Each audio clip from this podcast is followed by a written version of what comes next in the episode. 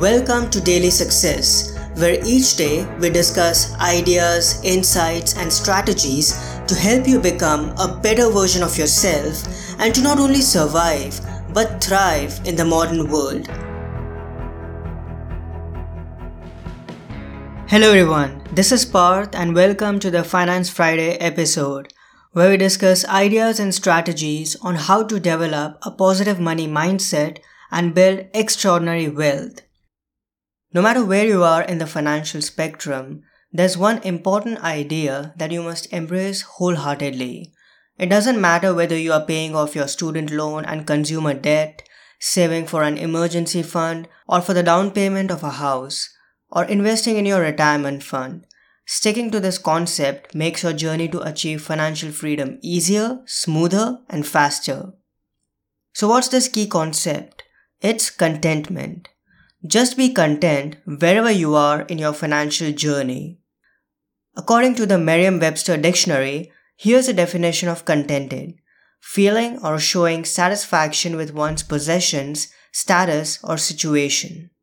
We need to understand that buying and accumulating stuff never leads to contentment. As humans, we are all emotional beings, and no matter how rational or logical we think we are, we will often encounter situations where we make emotional decisions and impulsive purchases.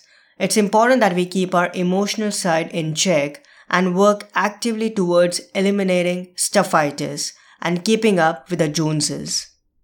As author and financial expert Dave Ramsey writes, quote, Contentment brings peace, not apathy, not the deadhead fog of Prozac or Valium. Only contentment brings peace. We live in the most marketed to society, and the very essence of marketing is to disturb your peace. We say things to ourselves like, I'll be happy when I get that house, or I'll be happy when I get that job, or, or, or, or. Not true.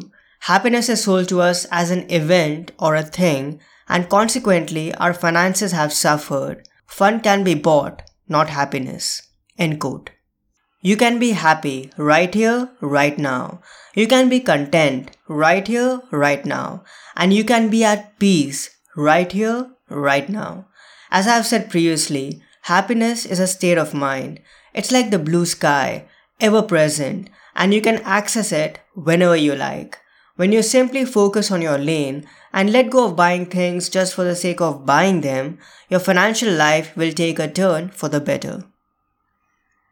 If you enjoyed this episode, I encourage you to read or listen to my book, Daily Wealth. This short book is an attempt to distill the life changing ideas from the best resources on finances, money management, and investing in clear and concise daily meditations.